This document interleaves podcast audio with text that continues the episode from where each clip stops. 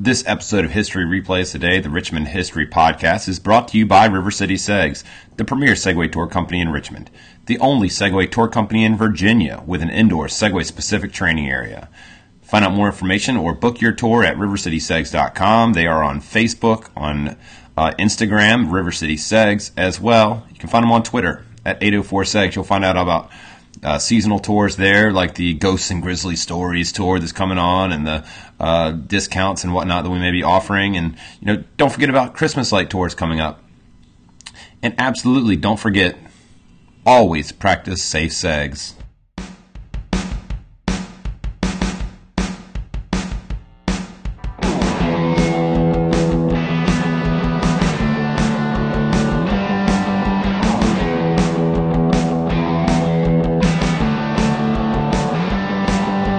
This is History Replays Today, the Richmond History Podcast. My name is Jeff Major. Thank you very much for listening. Hope you're having a fantastic day. Uh, this will be a special baseball episode. Um, if you're not a baseball fan, don't shriek away. Go immediately to that stop button. Don't do it. Um, you, you, this is Richmond history. You shouldn't really need to be a baseball fan. You know, we don't get too deep into the into the uh, uh, into the woods here. Um, but I'm going to talk to John O'Connor, who's a staff writer at the Richmond Times Dispatch. He's been writing about sports at the Times Dispatch since 1986, and you know, writing about sports in Richmond for you know other publications before that. But it just seems like the it's got to be the most contentious issue in Richmond right now is uh, what do we do with the diamond? You know, do we renovate? Do we build in the bottom? Do we build in Romeo Island? Do we, you know, whatever? Um, we're not going to answer any of those questions of you know what what we should do here. Uh, if you want to tell me what you should do, you can uh, tweet your answer, tweet your your solution to me uh, at History Replays. Um, post it on my Facebook page, History Replays Today, or um, you know let me know. I'm on Twitter as well. Um, you can also post right there at the bottom of uh, your comments at the bottom of uh, uh, historyreplaystoday.org.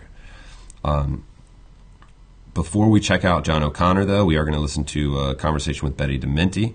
Um, very short. She's going to actually tell two stories one at the beginning, one at the end of uh, the, the conversation with John O'Connor. Um, but she is the retired owner of Dementi Studios, uh, and she was the guest on the last episode. And if you heard the last episode, then never fear, these stories are not in there. Uh, these were plucked out of that previous conversation. And if you have not heard the Betty Dementi episode, as soon as this one's over, go listen to that one. The uh, in fact, actually go back, start with Harry Kollatz. That's the the first episode, and you know, listen to them all. Uh, but but even before we get to Betty Dementi, I'm going to hear a couple stories from Guy Kinman. Uh, now, Guy Kinman is an LGBT activist in Richmond, and I have plans of doing a full episode about that, um, about him and his top his uh, impact on Richmond and the LGBT community. Um, but I got to do some more work on that for now. We just get these two stories. Um, the first one is, you know, he's actually living in Maryland, so it's not technically a Richmond story, um, but he's a Richmonder now. I like the story; it's quick. Um, but if you're not a baseball fan, I am going to explain uh, who two people are. Um, the subject of the first story, Guy Kinman will tell, is a guy named Walter Johnson. Um, just to put him into perspective, you got a, you know he played for the Washington Senators from 1907 to 1927. Uh, he he pitched 110 shutouts, uh, which is the most in history. Um, 117 games. He won 417 games. Great Scott. I mean, that's second only to, to Cy Young. Uh, and he was uh, elected to the Hall of Fame in 1936. Now, the the second story that he'll tell is uh, about a guy named Al Downing. Um, when Al Downing played for the Richmond Virginians, which I go back and forth as to whether or not the Richmond Virginians is the greatest name ever for a sporting franchise or one of the silliest um, and least creative. I don't know. Right now, I'm saying it's the greatest. Um, ask me tomorrow, I might say it just sort of sounds silly. Um, but you may not even have heard of the Richmond Virginians. So there was a team called the Baltimore Orioles uh, who were in Baltimore, and then in 1903 they actually moved to New York, changed their name to the Highlanders, and then eventually they'll change their name to the to the Yankees. And the Yankees will end up starting a minor league team in Baltimore. And what do you call the team in Baltimore? The Orioles. Uh, so then, 1954, the Baltimore Orioles will move to Richmond, and they changed their name to the Richmond Virginians. Uh, the Orioles that we know today, that you know still play in the major leagues, um, they were before they were the Orioles, were actually the St. Louis Browns, um, and they moved to Baltimore in 1954, and then we'll change their name to the Orioles, and the rest is history. And you know you'll have to check out a uh, a Baltimore history podcast to uh, um, get more information on that. But anyways, back to Al Downing. He played for the Richmond Virginians from 1954 to 1956, and I mean he was this out of this world prospect. Uh, folks called him the Black Sandy Koufax, um, and unfortunately, he'll never never really lived up to the expectations. Um, but he does become the first black starting pitcher for the Yankees. Um, he'll go on to play for the Oakland Athletics, the uh, the Brewers, the Los Angeles Dodgers. Uh, I mean, he he pitched from 1963 um, to 1977. Um, you know, more than a decade, um, almost a decade and a half, in fact. But he will be best known today for one pitch that he threw on April 8th of 1974.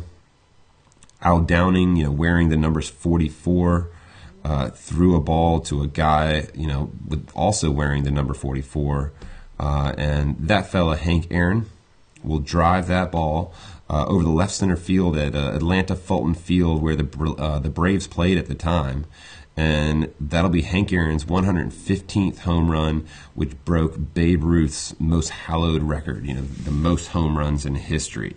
Um, which Betty Dementi will actually tell a fantastic story uh, about Babe Ruth in Richmond when Babe Ruth played here. Um, but uh, but that's later. So let's go ahead and listen to Guy Kinman.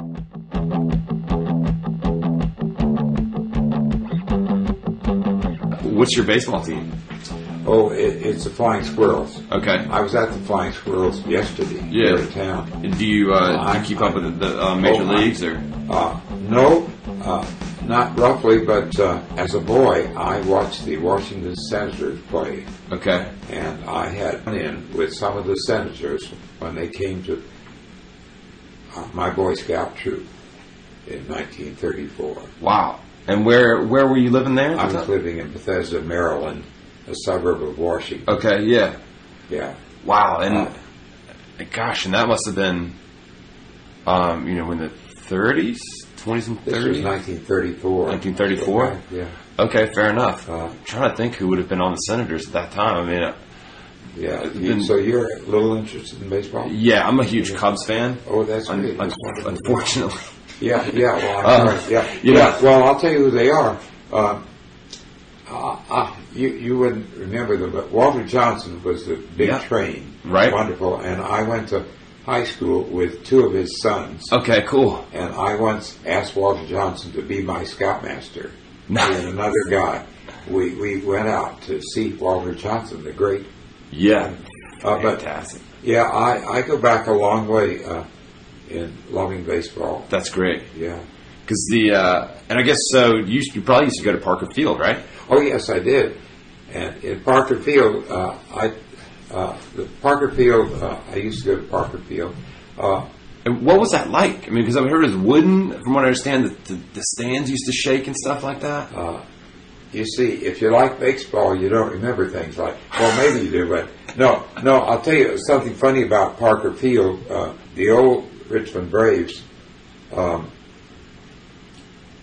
they would uh, open the door t- to anyone who came in after the seventh inning on any game. Right. They stopped selling tickets, and they had a, a small fence, I believe, that came down. Yeah. So people that worked like I did would jump in the car and run over from their home or apartment in the eighth inning and see the end of any game Mhm. for free. Yeah.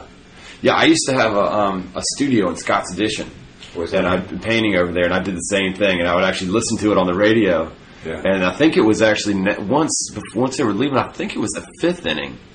I can't remember it now, but um, I would listen to it on the radio while I was painting, and as soon as it got close to that next inning, I'd clean up and head in the car. It was you know four blocks away, so I just head right over there and watch. You know, I I have a great story for you. Okay. Al Al Downing was a pitcher with us. He Uh-huh. he was black. He went on to the New York Yankees and Yeah. he had a good career. Uh-huh. I had a date, a young woman from Reynolds Metals, and we went to the game uh, in 1961, okay, and Al Downing was paid pitching. And it was a no hit, no run game, but it was stopped in the seventh or eighth inning by rain, and it looked like the game would not be continued. And so we gave up. We went to the old Clover Room, an ice cream place on on Broad Street. And after the ice cream, we got back in my car, turned on the radio, and the game had been renewed since the rain had stopped. Right. And it was still no hit, no run.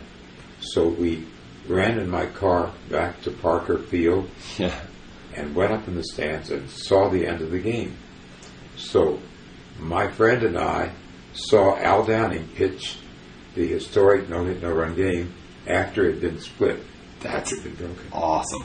True, that's that is definitely awesome. I wish I could have seen that. And for those of you that are not big baseball fans, that may have been a little bit inside baseball, but um, you know the rest of it, not so much. Um, Betty Dementi, I'm going to talk to her next, and she. This is from the beginning of our conversation. That was the the last episode uh, where we just started out chatting uh, about some different photos that were on the wall there at Dementi Studios, and it's one just some just some folks standing in the street looking at a scoreboard uh, watching baseball that way. And, you know, she, she started telling me about it. Um, again, this is not in the last episode, so go check it out after you hear this and let's listen to Betty Dementi tell me some stuff about old baseball. I'm actually a huge baseball fan, so I love that, that picture there. They told you about that. The- No, no, I just. uh, well, I think it's 1926 World Series. Okay. Oh, uh, radios were not something that everybody had at the Right. time. Oh, and so, but the news leader did have a radio, Mm-hmm. and they received the uh, broadcast from Ebbets Field in New York. Yeah. And they rebroadcast it, and you see the bullhorns on the on the side there. Sure. Uh, and all these Richmonders came to listen to the World Series. Now, if you notice, they're almost all men. I think maybe there are one or two women in Sure. there. They all have hats on, they all have coats on, and uh, jackets on, and, and, and so on. Uh, and uh, Babe Ruth and Stan Musial and a few other people you know are were playing. And Sure. The names were listed up there, and they that, that little cartoon there Sure, right. They followed uh, the. Uh, oh, Yeah, Mr. Domenic made this picture this way, then he turned around and made one the other way. Uh, with all these gentlemen, this, uh, on the other way, you see uh, a lesser crowd uh, and a car is parked on the side, and two young ladies. Uh, posing in most suggestive pose on the hood of one of these cars. Fantastic. Delightful. And do you know where that is? Oh, it's Fourth and, and Grace. Fourth and Grace? Fantastic. Well, be- between Grace and, and Franklin. Sure, right, right. And if you go down there, you see that the lanterns on the side of the building are still there. Okay. It's, uh, And she's right. It, it, a lot of stuff is still there, and if you want to match it up yourself, you can um, check the photo out. I'm going to post a link at historyreplaystoday.org. I'll also post it on my Facebook page, History Replays Today. I'll post that link on uh, Tumblr and uh, History Replays Today, and on Twitter at History Replays. And always let me know what you think about this uh, on those places. But um, we're going to go ahead and check out. Uh, uh, John O'Connor. Again, he's a staff writer at uh, the Richmond Times Dispatch, and if you want to follow him, he's on Twitter as well uh, at RTD for Richmond Times Dispatch. RTD John O'Connor, and um, we started out talking about Parker Field, which came before the Diamond. I've heard some pretty fantastic things about Parker Field, which, especially I remember the uh, apparently the the bleachers moved. Some people were telling me that you could feel the. Oh, it was it was a, a wooden structure. So if in fact there were enough people stomping or jumping up and down, oh, no question, Yeah. they would move a little bit.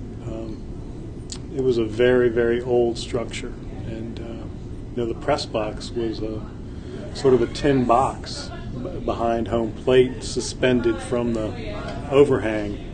Just wasn't much luxury going on there. Right. It was a very retro place and needed to be replaced in the worst way, and, and that's why you know the Atlanta Braves sort of gave us an ultimatum, us being Richmond, saying either replace this uh, ballpark or we're getting out of town, and that was in the mid '80s, and eventually uh, the Braves told Richmond if it's not done by next season, we're not coming back.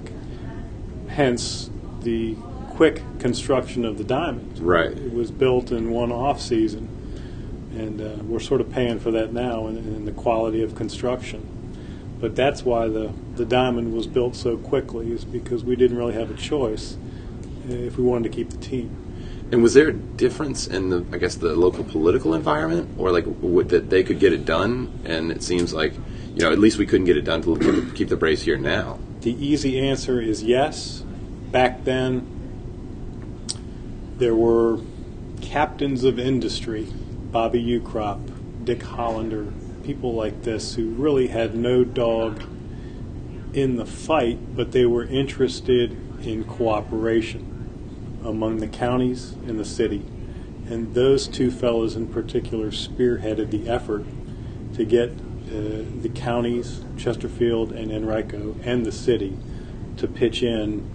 Uh, I believe they combined to pitch in four million, and then uh, a private uh, search was conducted to raise the other four, and the diamond cost eight million.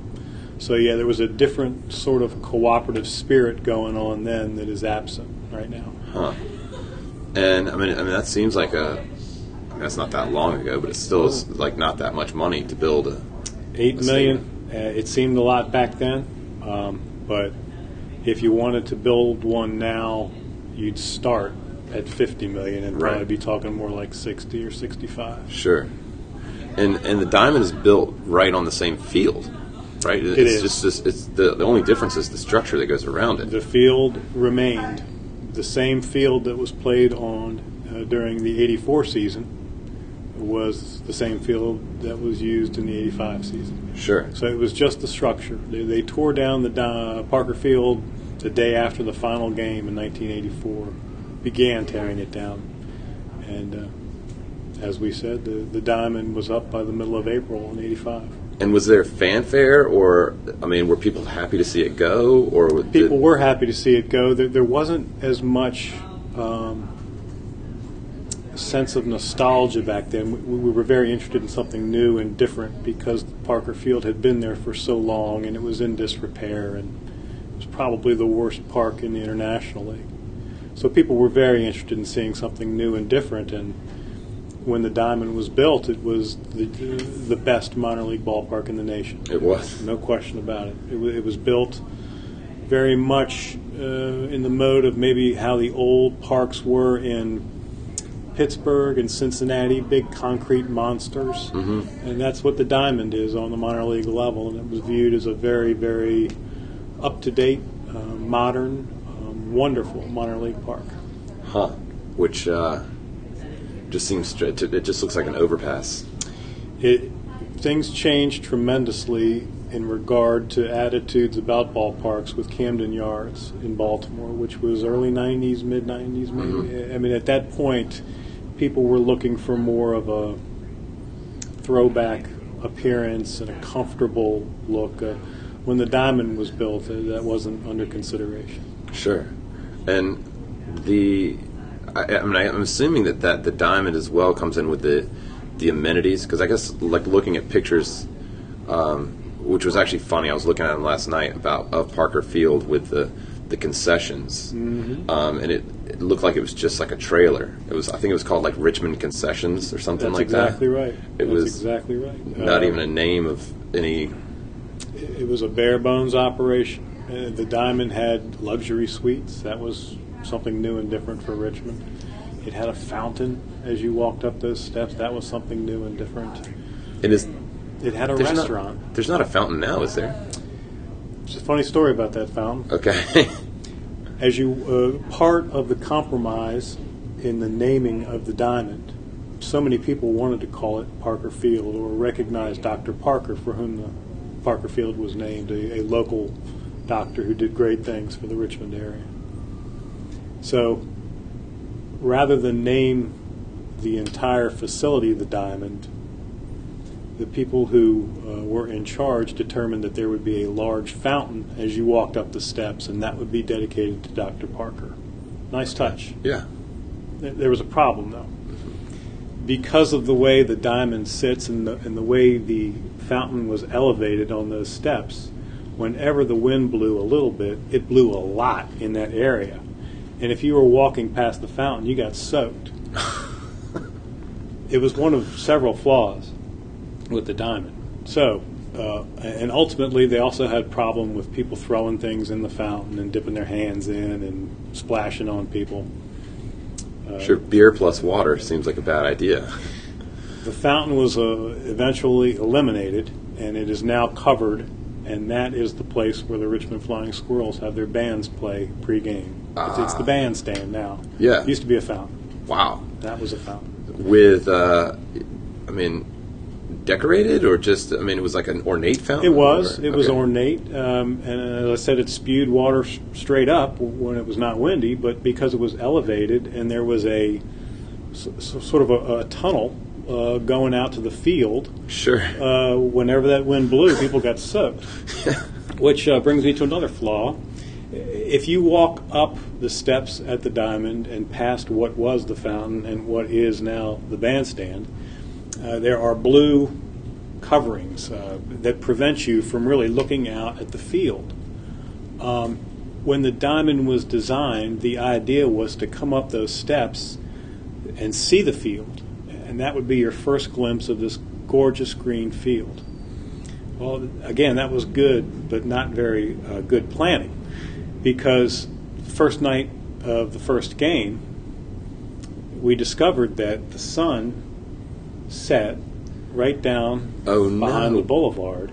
And as the catcher threw the ball back to the pitcher, he'd have to shield himself trying to see where the ball was. Right. So immediately they had to hang curtains there of that first year, and eventually they just built partitions there that uh, sort of eliminated that grand view you were supposed to get. Sure. Wow. And the, I mean, I guess because that's that kind of makes me think of um, uh, the the Tide Stadium. Um, I can't think. Harbor think. Park. Harbor Park, right? Um, so it's got that.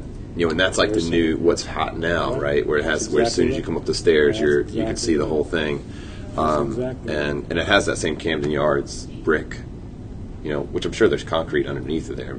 I'm assuming. Sure just, looks nice there. Yeah, they just drop some brick on it, and it feels nice. Yep. The, I mean, I mean, at that point, attendance I'm assuming goes up. People are going to just see the, the uh, park, or much, much, much better than Parker Field, though uh, rarely sold out because at that time there were 12,134 seats. Right, which is huge for mm-hmm. uh, even AAA, you know, a minor league ballpark. And from what I've heard, that they actually put one seat more than the next largest stadium, so that they could say that it was the largest. I don't know that's if that's true. true. I haven't heard. Okay, that one I don't know about. I never heard that one but it was. It was huge, and anybody who goes to the Diamond now appreciates that the franchise that moved in there put advertising banners over some of the top rows, right. making the capacity around 9,500. So they were they were smart enough to appreciate that you know you increase demand for tickets when you increase capacity. Yeah. And so they sell out on a fairly regular basis, maybe four or five times a year now whereas the Richmond Braves would sell out twice a year, and that would be on fireworks nights right around July 4th. Right, and it's it really does seem like one of the best things that they could have done. Um, and I actually thought the same thing when the Braves were there because people would go and you'd have a couple, a few thousand people, but they were so spread out. Right. People would say, "Oh, this yeah. this place stinks. Like nobody right. likes this." But right. you know, cramming everybody together, you know that that crowd mentality where you think, "Oh, this is packed. Everyone loves this. That's this is like." Um, I guess humans aren't really that complicated, really, when you get into no, it. They're doing the same thing at the University of Richmond with their basketball arena. They're doing the same thing at uh, RIR. Okay. Everybody's sort of downsizing. Sure. Gets a little bit more in- intimate. I think VCU taught everybody a lesson, you know, and how to do things. And you could sell more tickets, sure, but it's it's not quite as lively. Right. Um, and the, I mean, was the field, because I know there's a lot of drainage problems with the field now. I mean, Parker Field had the same problems, I assume. We have been through all sorts of issues with that field because it, it was built uh, on who knows what. It's not as if it were professionally excavated uh, originally. It had been baseball's been played on that field or something under that field for decades and decades and decades now. So the drainage has never been good. And, and I think it was 2003, 2004, the Richmond Braves lost maybe 10 or 11 dates uh, because of wet grounds, which is unheard of. You know, usually you lose one or 2 They even lost playoff games, home playoff games they couldn't play because when it rained, water just sat in the outfield. Right. So they've they've uh, they have renovated the field several times now, and but I, from what I can gather, what's under it, way under it, uh, prevents optimum drainage. Sure. And and I guess that is that an issue with trying to build a new stadium? I mean, because it seems like they'd have to. Any new stadium that would be built, my understanding is any any new stadium that we, would be built on the boulevard would be built in another part of the boulevard. Uh, okay. for two reasons. One, we just discussed. You, you got to get away from that field that you've redone 10 times now. And two, is management and the Eastern League is highly interested in continued play, meaning you're not going to be able to build the stadium in a year. Right. So you're going to have to have play at the diamond while you're building here, so you Sure. don't miss a year. There have been instances where teams have moved for a year and just played all their games on the road. They don't want to do that. Right. So they want to build in an area not where they're playing. Sure.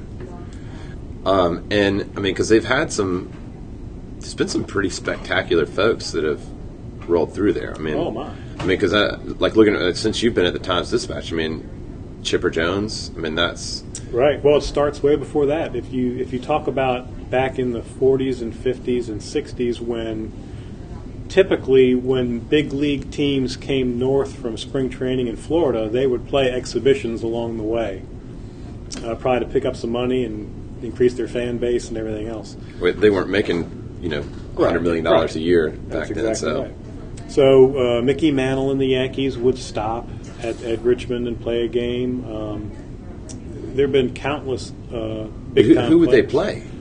Like Uh, they would either play the local team or they would play another big league team also on the way up. holy smokes! So you'd have, uh, you know, Jackie Robinson played here. Um, we've got pictures, in fact, around the newsroom of those kind of games. And then when the Richmond Braves came, we were a little bit, uh, let's say, star shy there for a few years. Um, when the Braves were bad, 60s, early 70s, you know, you had a few guys come through. Felix Millan, um, you know, but the Braves weren't so great, so we didn't get many great players on the way up. When the Braves got good, Chipper Jones, Ryan Klesko, John Smoltz, Tom Glavine, uh, Javier Lopez, you know, you you name all those guys who were very instrumental in the Braves' success, you know, through the '90s and the 2000s, and, and all just about all of them played here. Right.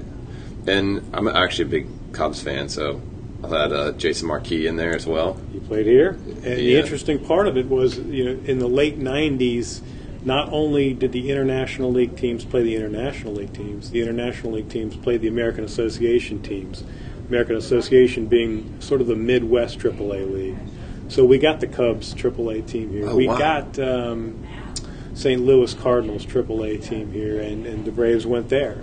So it was an interesting mix of players. You saw some great players. Right. And and it's a strange thing at the uh, at this level because it's you know even players that are stars here, you know it's so hard to tell if they're going to become you know those Question. Americans you know icons or whatever. No doubt about it. And You look back at some of the numbers here. John Smoltz uh, didn't tear it up here. David Justice didn't tear it up here. Um, but they sure did when they got to the big leagues. sure. And could you? I mean, covering these guys. I mean, did you get to know these guys at Yeah, all? I mean, you know, back then we were very fortunate in that we covered all home and road games. okay. So you'd travel with them. You know, you'd fly with them. You'd take get, take the bus with them. You'd wait for buses at the hotels with them to take you to the park. It was a great life. Yeah, it was fun.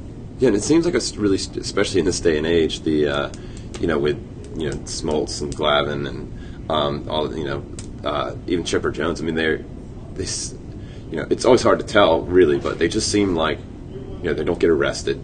You know, they, No. they just seem like I think by and large, all those fellows were good people. like Very great people to go have a beer with. I mean, that just seems. A lot of them weren't old enough when they got here. You know, Right. Chip, Chipper Jones wasn't. He was only 20 when he was here. Um, Smoltz may have been 21. But, yeah, uh, all the experiences I had with those guys were very cordial and they were good folks. Yeah, because I actually watched last night. I was going on YouTube, and there was a promotional video with Chipper Jones when he first got here, and they were just saying like, you know, hi, my name's Chipper, and like, Right. you know, how he got his nickname and stuff like. And I was just like looking at him like, you are a baby.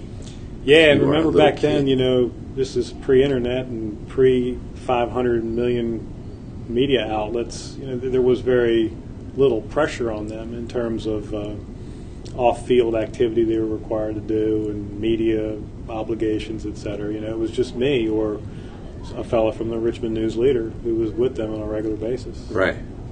And I mean, I don't, obviously don't want to, you know, where the Flying Squirrels stay right now, but I mean, where were these guys? Like, where did Chipper Jones live? I mean, was he living downtown, or was No, he? back then they'd live um, Harbor Point, which is an uh, apartment townhouse complex off Broad Street in the West End. They'd all stay in the same apartment complex. Okay.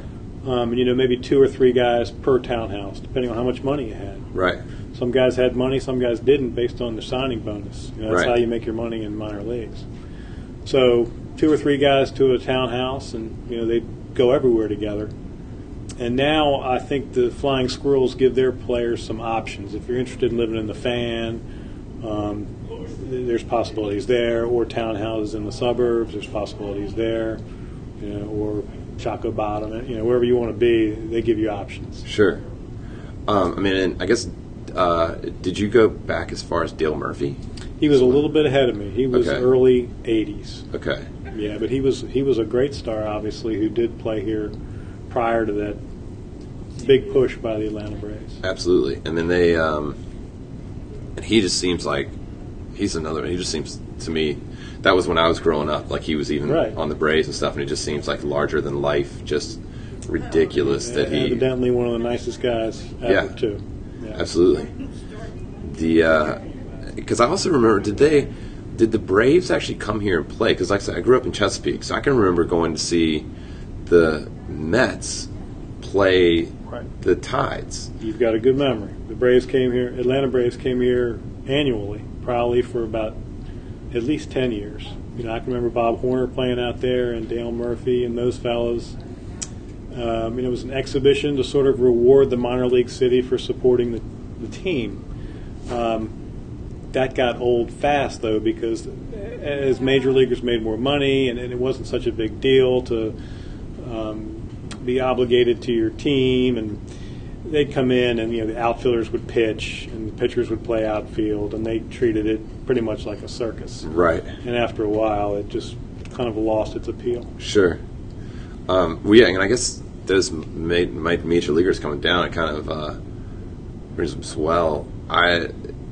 It seems like a shame for children growing up in Richmond that some of those guys didn't get arrested more because I can remember I can remember uh, being excited when I heard you know Dwight Gooden or Darryl Strawberry you know got arrested and be like oh they're going to be playing at the time and just watching Dwight Gooden just mow fools just you know triple A guys just Right. you know it was just incredible you know and they weren't hurt or anything they just had to you know rehab or uh, I mean I can remember Darryl Strawberry I mean it just was like it looked like he was just you know, taking a nap up there, and then the ball would just explode. So, yeah incredible talent but the uh, because there's also I guess with Chipper in them there was I guess the the Great Eight, Great Eight. and they had even had uh, um, uh, Gary uh, Grady Little. Almost called him Gary for a minute. There. was the manager. They had uh, Javier Lopez catching, Ryan Klesko at first, Ramon Caraballo at second, Chipper Jones played short, um, Jose Oliva played third, Melvin Nieves played left, Mike Kelly played center, and uh, Tony Tarasco played right. And know, scouts recognized that team as a prospect at every position. You know, a guy who was projected to be a big leaguer, and all of them made it to the big leagues for varying varying time. Some were bigger than others, obviously, and um, obviously Chipper was the was the big one when he was here, and he turned out to have the greatest career Sure. and that was uh, yeah that was Grady Little and you know you can imagine how anxious that group was trying to get to the big leagues and Grady's common line to those guys was you know as long as your heads are in Atlanta you know your butts will be here with me Right. so he wanted to keep them focused on what they were doing on a daily basis rather than thinking about the next step which all of them eventually made Sure, but then I guess they had it was like uh, one of the best records they've had, from what I understand. And then They were just kind good. of Now they were out in the playoffs. Think. They they were probably you know five or seven games over 500 is my recollection, and the pitching wasn't so great. And and oftentimes at the AAA level, if you have guys coming back down from the big leagues, veteran guys, I mean they're going to pound the ball and they're going to be on a good club and. It may not reflect the number of prospects on the team. Richmond had the most prospects by far that year, but they were all young guys just getting used to the league. So they didn't win championship or anything. Right. And I, I think if you look back now, the team that crushed them on a regular basis, Charlotte, with Charlie Manuel as the manager, had uh, Jim Thome at first and uh, uh, the outfielder who, oh, Manny Ramirez oh wow. was the right fielder. So those two guys were sort of the anchors of that team, and then they had a bunch of older guys, and they just they, they beat the tar out of Richmond that year. I remember that. Right. And so, I mean, that's like kind of.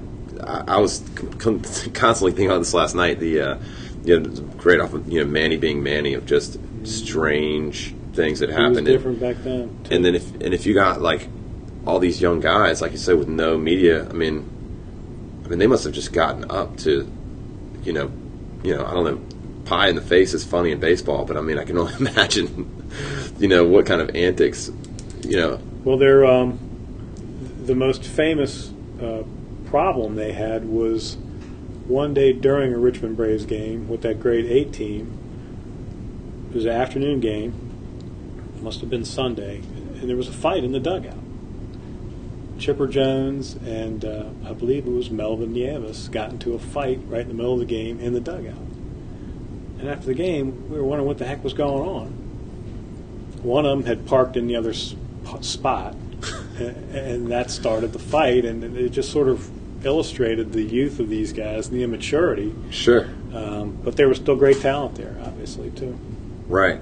And I guess is that competition that much more intense just because they, I mean, they have to get, know, they're not there, right? Yeah, but they were all big names. They knew they were going there, and you know they were so anxious to get out of here. I'll just never forget that. Um, you know, they, they were tight and ready to go. You know, they, they didn't want to be in Richmond; they wanted to be in Atlanta. Right. Um, and I guess because that's, you know, the this is a completely crazy thing, but I think is there. Do you ever remember? Because especially with the Redskins right now, they keep talking about how the, the name is racist, and um, which is ironic because the Braves, when they were in Atlanta, were called the Crackers, Right? which just seems like holy smokes, Yeah, that's incredibly racist. Yeah. Um, Yeah. and I know I can remember something about the chop. People were talking about the chop was racist or something. Like, I mean, was that ever an issue? With the I Braves? Don't, I don't ever recall that coming up in Richmond. No. Okay, yeah, because I don't even ever remember seeing the chop that much. If that, No, it didn't really. Uh, it came through here for a while, but by no means to the extent that it caught on in Atlanta. right, right. Um, the uh, so and I guess that the the Richmond Braves as a you know when they leave. I mean, I could say that was like all kinds of acrimony. I mean, what was I didn't go to the, the last game or anything. I mean, was there what was that atmosphere like? Um, my sense is we were embarrassed as a community because it wasn't. We didn't view it as the Braves' fault as much as our community's fault for not replacing an inferior stadium that Sure. had aged very quickly. We had been warned many times um, by the Atlanta Braves, who owned that AAA franchise, and the International League, that it was a substandard stadium, it was breaking down fast, and we needed to do something. And we had gotten that word probably, you know, probably 10 years after, 15 years after the, the diamond had opened. And progressively it deteriorated and deteriorated, and we really didn't do much about it.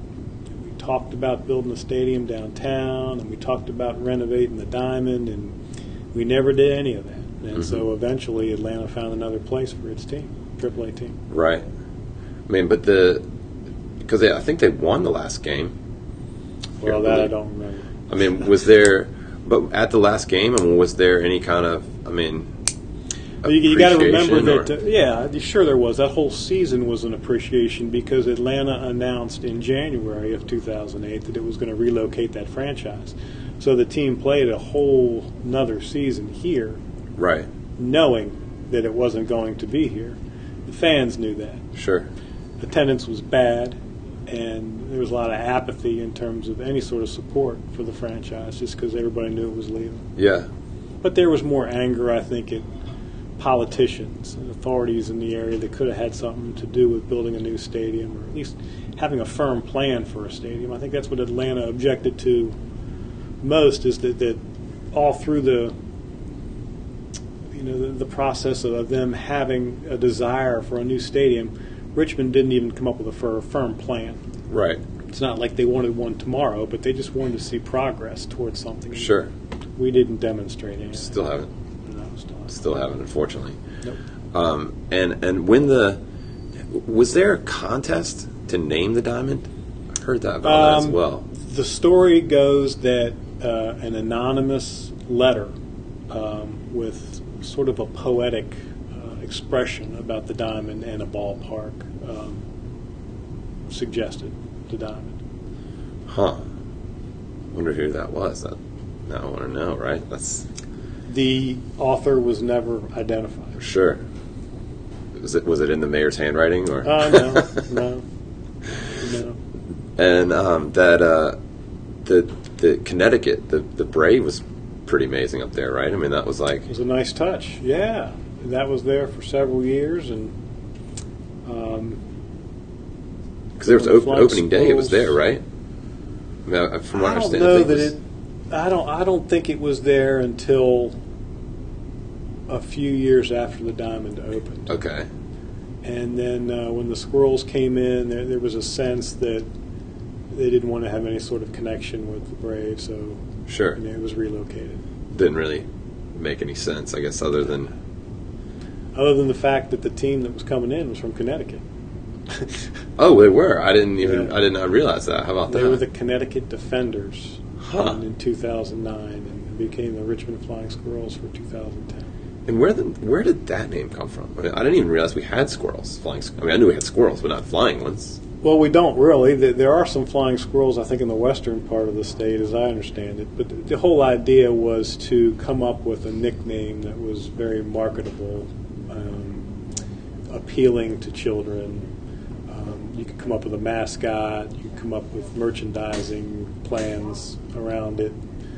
So while many people in this area wanted Virginians or something a little bit more traditional, uh, the operators of the club gave those no thought at all. They were always thinking about something that was going to help the marketing plan. Right.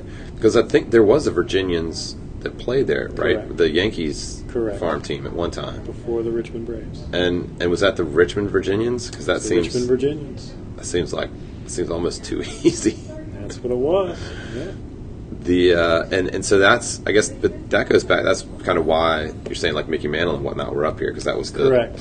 They were the Yankees Farm Club for four or five years in there in the early '60s, late '50s, early '60s. That's fantastic. Um, I like that. I, I, I mean, I could just sort of daydream for a minute. Again, watching Mickey Mantle play Well, against it- minor league teams. There's a strong pocket of New York Yankees fans everywhere, obviously, but it's particularly strong in the Richmond area for that reason. It's because many kids uh, grew up going to those games, and now they're adults, obviously. Right. Older adults Sure. um, who've been following the Yankees since they were five years old at Parker Field. Yeah, and it's a it's a it's a hereditary disease as well. Fandom. It's a good one, though. Yeah, I, I can tell you as a Cubs fan, I can tell you it's uh, it's Sorry definitely a about that. disease. Yeah, there's, there seems to be no cure. It, it, it recesses when they do really horribly, and then uh, it always flares back up when they when they hit the ball a couple times. But it is a really tough life being a Cubs fan, but you know we have uh, you know sports allegiance is uh, illogical. So that's the way we that's that's what we live with. But thank you very much, John O'Connor, for sitting down with me. I really appreciate your time. Um, anybody that is a sports fan in Richmond should follow John O'Connor if you're on Twitter at RTD. That's RTD for Richmond Times Dispatch. RTD John O'Connor. And let me know what you think about this uh, on Twitter, History Replays, or Facebook, History Replays Today, or um, Tumblr, or you know, comment right here on the History Replays Today um, .org site. Uh, but we're going to end it with uh, Betty Dementi's story about uh, Babe Ruth um, setting a record uh, at the old Tate Field that used to be on Mayo Island, and uh, that thing flooded a lot. But um, you know, here we go. The importance of Tate Field was that Babe Ruth hit his longest home run there. Now, it's not in any of the textbooks. Sure. Because he hit, you see that the railroad line goes outside along mm-hmm. the, he hit the ball out of the field onto a coal gondola. And the next morning it was found in Baltimore. Nice. And try to find out better that one. That's fantastic. I like that.